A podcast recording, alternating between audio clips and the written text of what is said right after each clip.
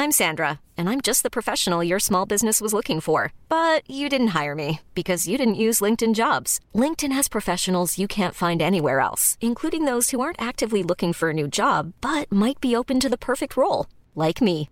In a given month, over 70% of LinkedIn users don't visit other leading job sites. So if you're not looking on LinkedIn, you'll miss out on great candidates like Sandra. Start hiring professionals like a professional. Post your free job on linkedin.com/people today.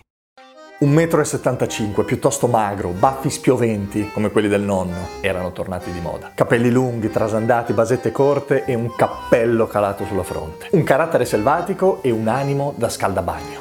Dopo vi spiego che cos'è un animo da scaldabagno. Quello che ora è importante è il suo grande rimorso.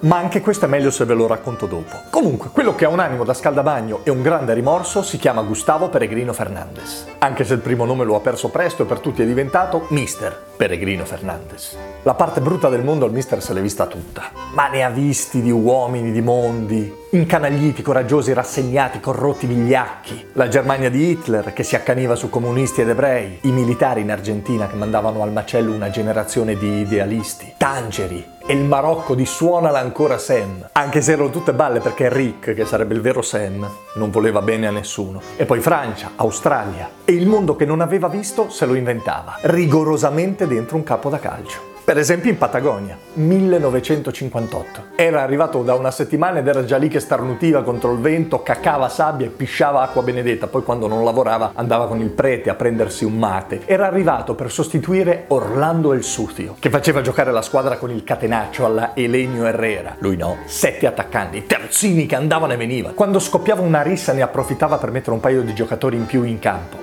Finché non se ne accorgevano si giocava in 13. Ma non era per imbrogliare, è che proprio al mister gli piaceva di vedere la palla davanti alla porta. Perché se le inventava continuamente di cose per il suo calcio spettacolo, di continuo. La punta fantasma, lo stopper a quattro zampe, il libero gentile, il marcatore assente. Il centravanti elettronico, che era un centravanti con un circuito stampato e dei dissipatori nei tacchi delle scarpe. Era una roba che aveva fatto in Francia. Quando correva faceva le scintille come un albero di Natale e nessuno gli si avvicinava. Era immarcabile. Ma ora che il mister ha 85 anni e se ne sta in una casa di riposo a Neuilly, un quartiere residenziale di Parigi, ha un solo grande rimorso.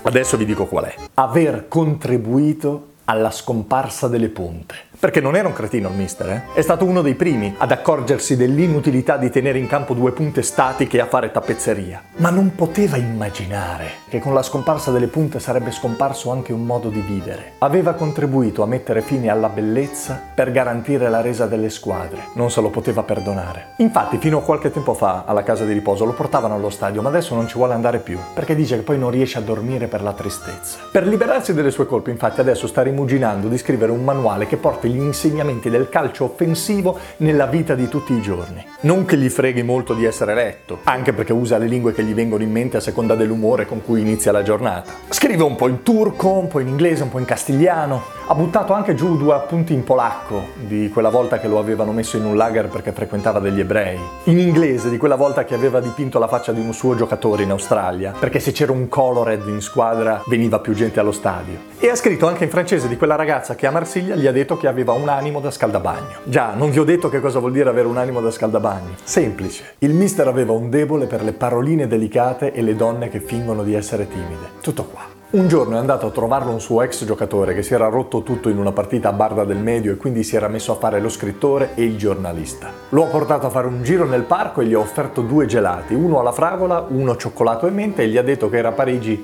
per scrivere un libro. Il mister Peregrino Fernandez subito gli ha chiesto se quel libro parlava di calcio. No, parla dei gol che uno si perde nella vita. Ma quindi i gol ci sono. Qualcuno. E allora il mister Peregrino Fernandez si è appoggiato allo schienale della sedia a rotelle e ha detto che bella la vita, che bella la vita quando era piena di gol.